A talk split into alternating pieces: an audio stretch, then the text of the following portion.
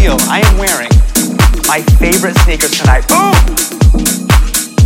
But for my generation, having a pair of J's was a statement piece. It gave me confidence. Streetwear is so much bigger than just sneakers.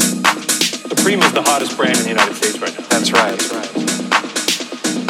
The iconic box logo. It's Don't believe the hype.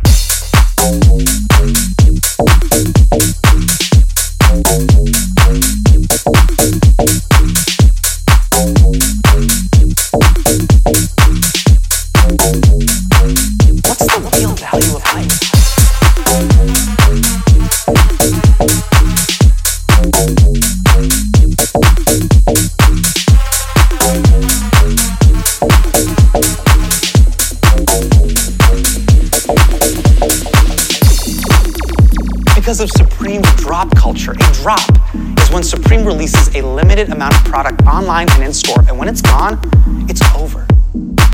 Supreme usually screams out their collabs Nike, Champion, Lacoste,